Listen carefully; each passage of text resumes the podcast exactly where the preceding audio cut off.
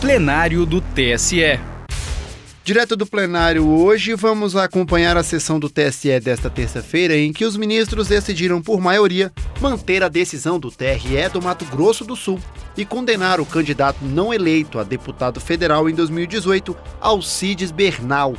Ele terá que restituir cerca de 5 mil reais ao Tesouro Direto por irregularidades na prestação de contas de sua campanha. Vamos à íntegra do julgamento. Chamo para julgamento o recurso especial eleitoral número 0601-205-46, originário de Campo Grande, da relatoria do ministro Tarcísio Vieira de Carvalho Neto, com pedido de vista por mim formulado e pedido de destaque feito no plenário virtual pelo ministro Alexandre de Moraes. Recorrente aqui ao Ministério Público Eleitoral, recorrido é Alcides Jesus Peralta Bernal. Trata-se, e este é o objeto, de recurso especial eleitoral interposto contra acórdão regional que desaprovou as contas do recorrido em razão de dívida de campanha no valor de R$ 110.422,50, mas não determinou a devolução da referida quantia. O histórico do julgamento é o seguinte: na sessão plenária de 13 de outubro de 2020, o relator deu provimento ao recurso especial eleitoral para determinar a devolução ao Tesouro Nacional dos R$ 110.422,50. Em seguida, antecipei eu mesmo pedido de vista. Na sessão virtual de 25 de junho, apresentei voto vista no sentido de divergir do relator, mas o julgamento foi interrompido pelo pedido de destaque formulado pelo ministro Alexandre de Moraes. O ministro Carlos Horba não participa do julgamento por ter sucedido o relator, que já proferiu o voto na assentada anterior. Não haverá sustentação oral, portanto, eu vou ler é, brevemente o meu próprio, apenas a emenda do meu voto vista, e como temos utilizado como critério aqui no tribunal, passarei a palavra ao ministro que pediu destaque e depois retomamos a sequência normal da votação. Digo eu, eh, prezados colegas, trata-se de recurso especial eleitoral interposto contra acórdão do Tribunal Regional Eleitoral de Mato Grosso do Sul, que desaprovou as contas do candidato ao cargo de deputado federal nas eleições de 2018. Na origem, Tribunal Regional Eleitoral, por unanimidade, concluiu haver irregularidades graves na prestação de contas, notadamente dívidas de campanha no montante de R$ 110.422,50, que não foram assumidas pelo órgão partidário nacional. No entanto, deixou de determinar a devolução desse valor ao Tesouro Nacional por não considerar que se tratasse de utilização de recurso de origem não identificada. O ministro relator propõe que se acolha a tese suscitada no recurso especial do Ministério Público para, além da desaprovação das contas, determinar-se ainda a devolução ao Tesouro Nacional da quantia referente às dívidas de campanha, pelos seguintes fundamentos: 1. Um, a infringência ao artigo 35 da Resolução TSE 23553 de 2017, que impede a Justiça Eleitoral controle da regularidade da movimentação financeira do candidato. Logo, o pagamento das despesas, se realizado, será com recurso cuja origem não estará comprovada nos autos da prestação de contas. E dois, à luz da interpretação sistemática da legislação, é devido o recolhimento ao Tesouro Nacional do valor referente aos débitos da campanha não quitados e não assumidos pelo partido político, porque não comprovada a procedência das verbas a serem futuramente utilizadas, caracterizando-as como recurso de origem não identificada. Esse foi o voto do eminente relator.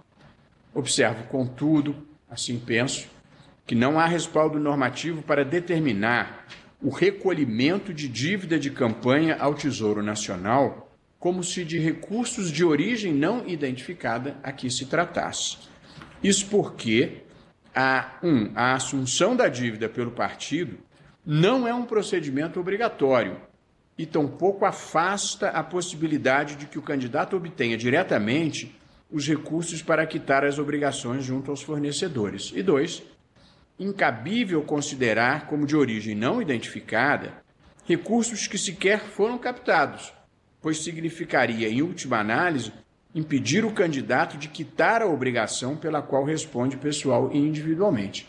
E terceiro, por fim, a medida apenas agrava o problema detectado pelo relator, pois o candidato terá que duplicar o esforço de arrecadação de recursos junto às fontes não controladas pela Justiça Eleitoral, para, além de pagar fornecedores, realizar o recolhimento do tesouro. Tanto a situação aqui, é, o candidato já tinha uma dívida que ainda não conseguiu liquidar, e a imposição da devolução desse valor ao tesouro faria com que ele tivesse que pagar duas vezes o que já não tinha. Portanto, Penso que não decorre da legislação essa imposição e peço todas as vênias ao eminente relator, ministro Tarcísio Vieira de Carvalho Neto, para divergir do seu voto e assim negar provimento ao recurso do Ministério Público Eleitoral. Essa é a síntese do meu voto, constante da emenda, sendo que já fiz distribuir a íntegra. Ouço agora o eminente ministro Alexandre de Moraes, que eh, suscitou o destaque no plenário virtual. Ministro Alexandre, Vossa Excelência tem a palavra. Presidente, esse caso é interessante. Acho que acho que todos aqui presentes viram aquele filme do Tom Cruise, a direção do Steven Spielberg, é, Minority Report, onde se punia se punia os agressores, os criminosos antes do crime. É, ou seja, haviam três, eh, lá chamava précodes, é, três é, videntes. Esses videntes iam pensando e quando os três concordavam, saiu uma bolinha. esses agentes especiais iam, a pessoa estava dormindo, por exemplo, prendiam porque depois de de sete horas, ela ia cometer um crime. É, e com isso a taxa de criminalidade né, caiu é, enormemente. É, e surgiu a dúvida no Tom Cruise, que é o, como diria minha mãe, o mocinho do filme. É, surgiu a dúvida, porque num caso alguém poderia se arrepender. Há uma professora de Yale, professora Kaufman, é que analisou com seus alunos esse filme, né, dentro da possibilidade ou não de atos preparatórios, atos executórios. Com todo o respeito ao eminente ministro relator, ele aplicou a teoria desse filme de 2002. É porque a suposição de que a dívida do partido, a dívida do candidato será assumida pelo partido e será pago com dinheiro não contabilizado da campanha anterior. Ora, e se no meio do caminho os fornecedores simplesmente perdoarem a dívida? Ou, como o próprio eminentemente Luiz Roberto Barroso, o próprio candidato, de alguma forma, solucionar é, o problema? Na verdade, há uma suposição de que há duas suposições. Primeiro, que a dívida será assumida pelo partido. E segundo, que será pago com recursos não contabilizados. É, eu, eu me lembrei imediatamente do filme porque é uma, é uma suposição é, que já antecipa a culpabilidade é, do candidato. Então, presidente, é, é, me parece que eu nem preciso ler meu voto é, em virtude, com todo, volto aqui, todas as vênias e todo o respeito ao eminente ministro relator, é porque da mesma forma que Vossa Excelência, presidente, não me parece possível é, é condenar alguém e determinar o ressarcimento é, de um valor é, que é, não simplesmente é, não existe no ponto de vista da prestação eleitoral. é, não houve irregularidade nesse sentido de uma captação ilícita de valores a ser pago numa futura é, dívida. para não cansá-los eh, todos. Então, eu divirjo do eminente relator, assim como Sua Excelência, o presidente, o ministro Luiz Roberto Barroso, é, que inaugurou a divergência para negar provimento ao recurso especial do Ministério Público, mantendo o acórdão regional. É o voto, presidente. Muito obrigado, ministro Alexandre de Moraes. Agora, é, seguindo a ordem, como vota o ministro Mauro Campo Belmarques? Banhos? Perdão, é, ministro Sérgio Banhos. Presidente, eu tenho dúvida, eu estou preparado para votar, mas eu penso que, o, o, como a cadeira agora é ocupada pelo ministro Carlos, seria o próximo ministro Faquim, salvo engano. Não. Carlos não vota por haver sucedido Isso, o mas a cadeira que vota é a cadeira que está o ministro Carlos, que é, é que, que, o, que o próximo a segui-lo seria o ministro Fachin. Isso pode ser uma questão até irrelevante, dado o adiantado da hora, mas é só por uma questão de organização. Pelo menos Acho sim. O relator era o ministro Tarcísio. Na sequência do ministro Tarcísio, votaria Vossa Excelência. Sim. Como o ministro Alexandre pediu destaque, eu dei a palavra ao ministro Alexandre. Mas eu acho que a sequência natural pós-voto do ministro Tarcísio seria o voto de Vossa Excelência.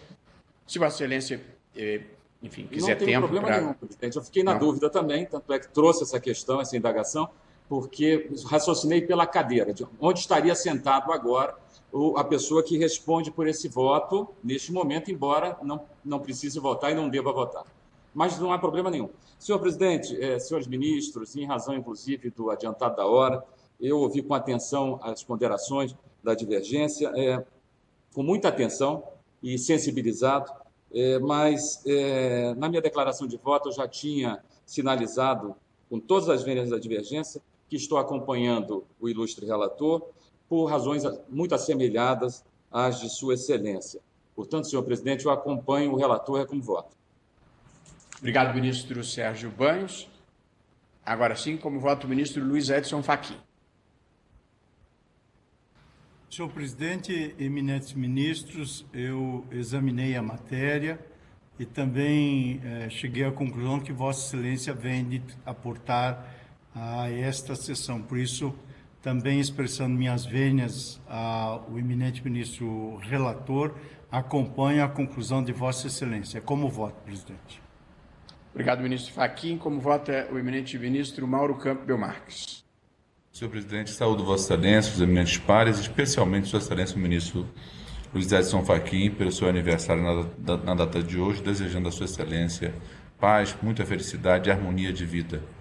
Senhor presidente, também saúdo Sua Excelência, o senhor Procurador-Geral da República, é, da Procurador-Geral Eleitoral em sessão. É, senhor presidente, eu tenho declaração de voto no mesmo sentido do voto de Vossa Excelência, por entender com todas as vênias o eminente relator, o então ministro é, Tarcísio Vieira de Cavalho Neto, e de Sua Excelência agora, o senhor ministro Sérgio Banhos, de que a conclusão a que, chega, a que chegaram Suas Excelências torna a decisão inexequível. Dessa forma, eu estou acompanhando, pelos mesmos fundamentos de Vossa Excelência, é, a divergência lançada por Vossa Excelência, portanto. É como voto, senhor presidente. Muito grato, muito grato, ministro Mauro Campbell. Marques, como vota o eminente ministro Benedito Gonçalves. Ministro Benedito, com grande tristeza nós não o ouvimos. Não ouvimos. Agora Ainda sim. Bem. Agora sim. Boa noite, senhor presidente, ministro Luiz Roberto Barroso.